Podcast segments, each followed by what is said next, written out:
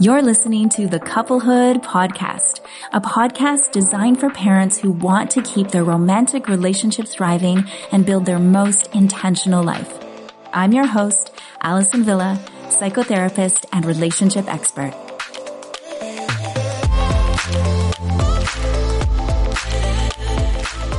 Hello and welcome back. Today's topic is a big one. It's something that comes up in a lot of my sessions with clients, individually and as couples. And we're going to talk about boundaries and resentment. The really interesting thing about boundaries is that when you don't set boundaries, it often gets internalized as resentment. So these two things really, really exist together. And today I'm going to go through what do I mean by boundaries and what do I mean by resentment specifically and some real life examples of boundary setting. There's different ways to set boundaries. And then at the end of this episode, I'm going to give you three simple ways to take action so that you can put boundaries in your life in a very reasonable and doable way. As you know, I really love to give you small, actionable items that have big impact in your life. Here we go.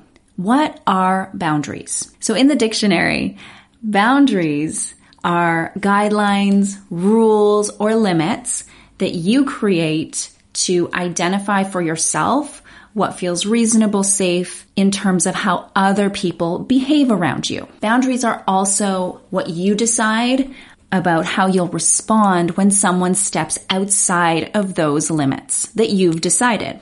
So in basic terms, boundaries mean physical and emotional limits that you don't want other people to cross. And often we don't even know that boundaries have been crossed until we're just not feeling so great in a certain relationship.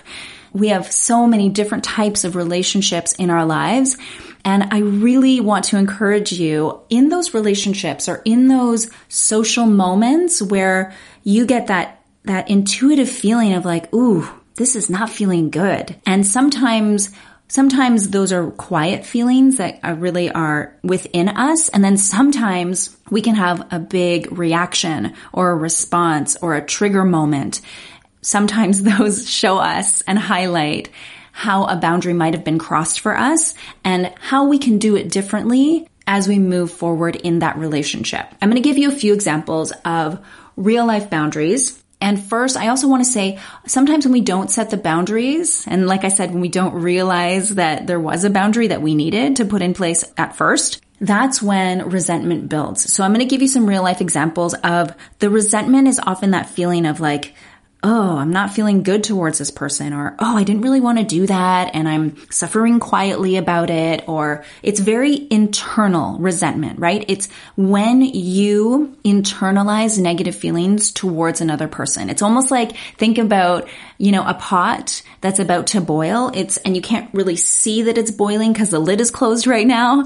That is how resentment lives inside of you. And sometimes it does come out, maybe in a little steam, right? If you lift the lid and you like have a little tone in your voice towards somebody and you realize, ooh, that's resentment. What is, where is that coming from?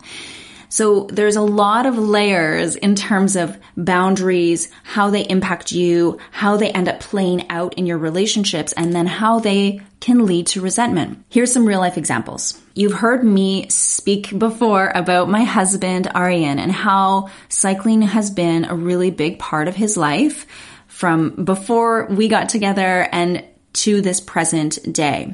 And when our girls were really young, he continued to go on his weekly rides, which for him, that is his weekly self care. And I didn't realize until a few months in of having a newborn that when he went on these weekly rides, that I would, I would notice I would have growing resentment. And the growing resentment, it, it, what it would look like in real life was he would come home from these rides and I would be like not super nice to him. I would be short with him. I would be irritated if he was even like 10 minutes later than he said he would be, I would like really, really hold it against him. I'd be really, really upset because I would be counting down the minutes for him to get home because I needed a break. So this was, I, I was noticing like, I'm having this resentment. What is this about? Like, I know that this is great for him to go and do this self care so why am I feeling resentful? And the reality and what I learned was that I'm good with him doing self care. I'm good with him going for a ride, but there was a boundary for me that after a certain amount of time, it was too long. And I had to figure that out for myself so that I could then communicate that to him. So you can see how I listened to that resentment. I unpacked it. I asked myself, what's going on here? What, like, I'm okay with this, but clearly I'm not okay with this. And so what I ended up coming to and realizing and obviously expressing to him was, okay, I need your rides to be this amount of time. I can't remember the number anymore. Like maybe his rides were four hours and I said to him, I need them to be three hours. And the other thing that he would do, he would come home from these really long rides and then he would come home. He would take a really long hot shower and then he would stretch. All very reasonable things. Totally reasonable. But for me, again, it was the timeline and I didn't know that I needed to set that boundary for him and for me. So I think I told him, I was like, I'm cool if you do a ride for three hours and then when you come home, have a quick shower and you can stretch later in the day. So that was the boundary that I set. And guess what? As soon as I was able to give him that clarity, it was a lot easier for him to meet that expectation because the expectation was clear, the boundary was clear, and there was literally little to no resentment after that boundary was set. So that's an example of boundary setting and what it looks like in real life. And so I gave you the example of tuning into, oh, I'm having these, these messy feelings. I'm having these resentful feelings. Where are they rooted? And then working my way backwards to realize, oh, yes, it's because I don't have a boundary in place there. This is so important. And you can probably do the same in your own life in these moments where you feel triggered or you're noticing a lot coming up for you. I encourage you to do that same process Where's the big feeling coming from? Unpack it and think, okay, how can I set a boundary earlier on in this process so that it doesn't lead to the end point of you having the big feelings and the resentment. Other examples of common things that I hear are, let's say it's bedtime with the kids and you've been home with them all day and your partner gets home and maybe you're still doing bedtime and you're realizing that at this point in the day, you are so stretched and you're feeling resentful towards your partner because for many, for whatever, for all the reasons. But in this example, let's say you've been home all day with them and you realize, I need them to do the bedtime tonight or every other night or at least some of the nights to help give you that ease. If you set that boundary, if you set that expectation and you're able to communicate that, that is preventing resentment towards your partner. Other examples can be at work.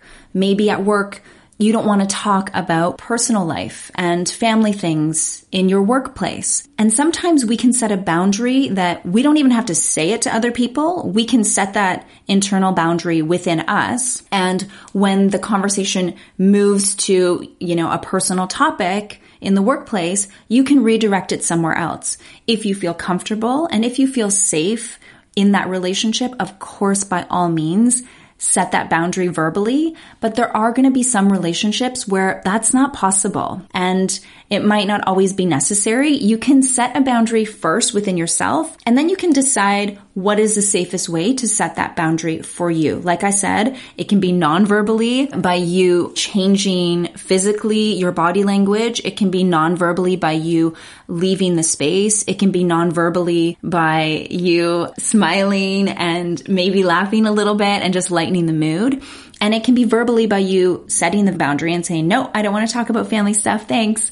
Or it can also be you verbally redirecting the conversation somewhere else. There's many different ways to set boundaries and I encourage you to tune in to each individual relationship and situation to do the one that feels okay for you. The big thing about boundaries is that when you are able to set the boundary and express that expectation and set that limit earlier on, it means that you are setting everybody up for more clarity. And this is what reduces resentment and confusion and difficult feelings. It doesn't take them away, you know? Life is still gonna happen and sometimes you might express how you feel and it doesn't go exactly the way that you want it to go, but it's a work in progress, right? It's a practice. It's something you need to keep coming back to and it's gonna look a little bit different in each of the relationships in your life. As promised, I want to walk you through three simple action items. How can you set boundaries in your own life? So number one, you need to get clear on what boundaries look like for you. Here's some simple questions that you can ask. What is working or not working in this relationship? Where do the messy feelings come up? Keep going inwards to get clarity on that because you're not able to set a boundary until you can answer those questions, right? You have to ask yourself, what do I even need?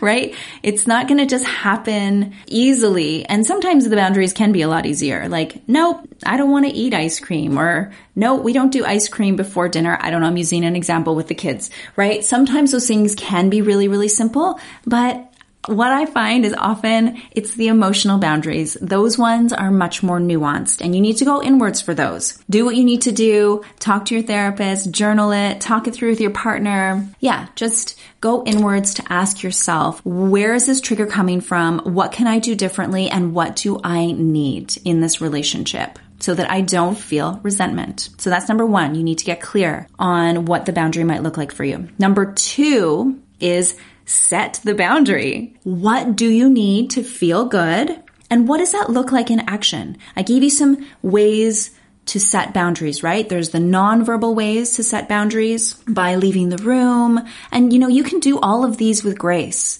You can just excuse yourself. Oh, I forgot something in the other room. Oh, I need to check something for work. Whatever it is, right? You can set these boundaries in ways that are kind and graceful and can keep the relationship still intact.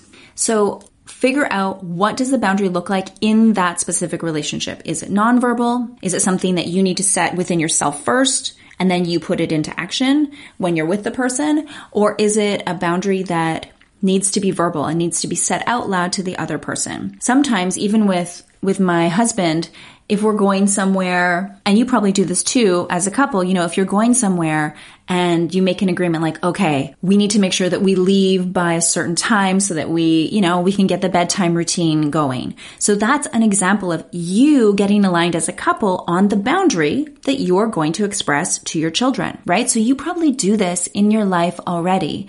And I know that boundary setting in other relationships can feel a little bit challenging. And those are the ones that need the boundaries more than ever. so if you know, you know what I'm talking about and you probably know the relationships for you that need those boundaries. I also need to say, I can't believe I didn't say this earlier, but boundaries are the ultimate act of love.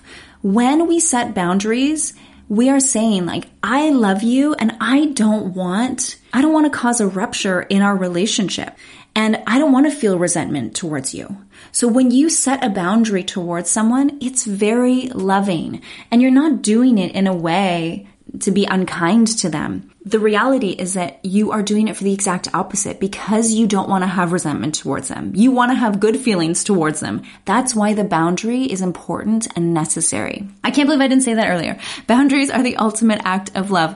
I cannot say that enough. They are so, so important in your relationships. Okay. So number one, I said, Figure out what you need. What are your boundaries? What do they look like? Go inwards for those answers. Number two, set that boundary. Decide how you're going to set it. Is it verbally? Is it non-verbally? And number three is it's okay to shift your boundaries. These are a little bit of an experiment. Sometimes you might try something on and it doesn't really work. And then you get to go back to the drawing board and alter the boundary slightly to figure out the way that it works for you. Once you figure out the way that it works, stay consistent with it, right? So there's two things here. It's like allow yourself permission to, even if you decide like, I think this is the boundary that I need, and then you put it into action and you're like, no, that's not really working.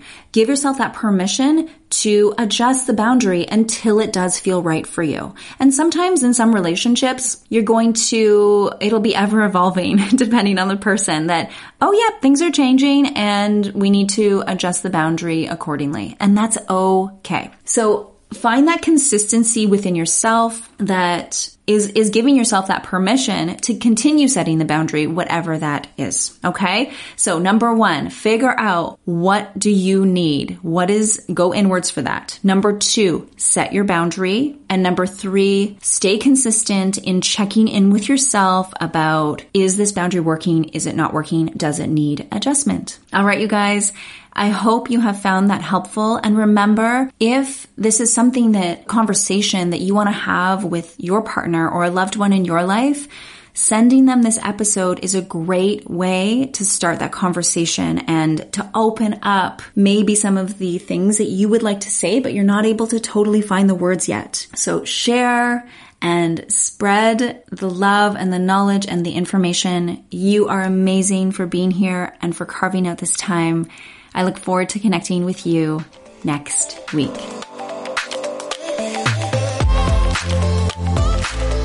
Thanks for tuning in to the Couplehood podcast. It says so much about you that you're carving out this time for yourself and for your relationship. If you've enjoyed this episode, please leave us a review. Your ratings and reviews help more people like you find the podcast. Don't forget to subscribe and share this episode with someone you think would love it. Head over to AllisonVilla.com to learn more. A special shout out to my podcast editor, Emily Millane from theultimatecreative.com. You are a rock star.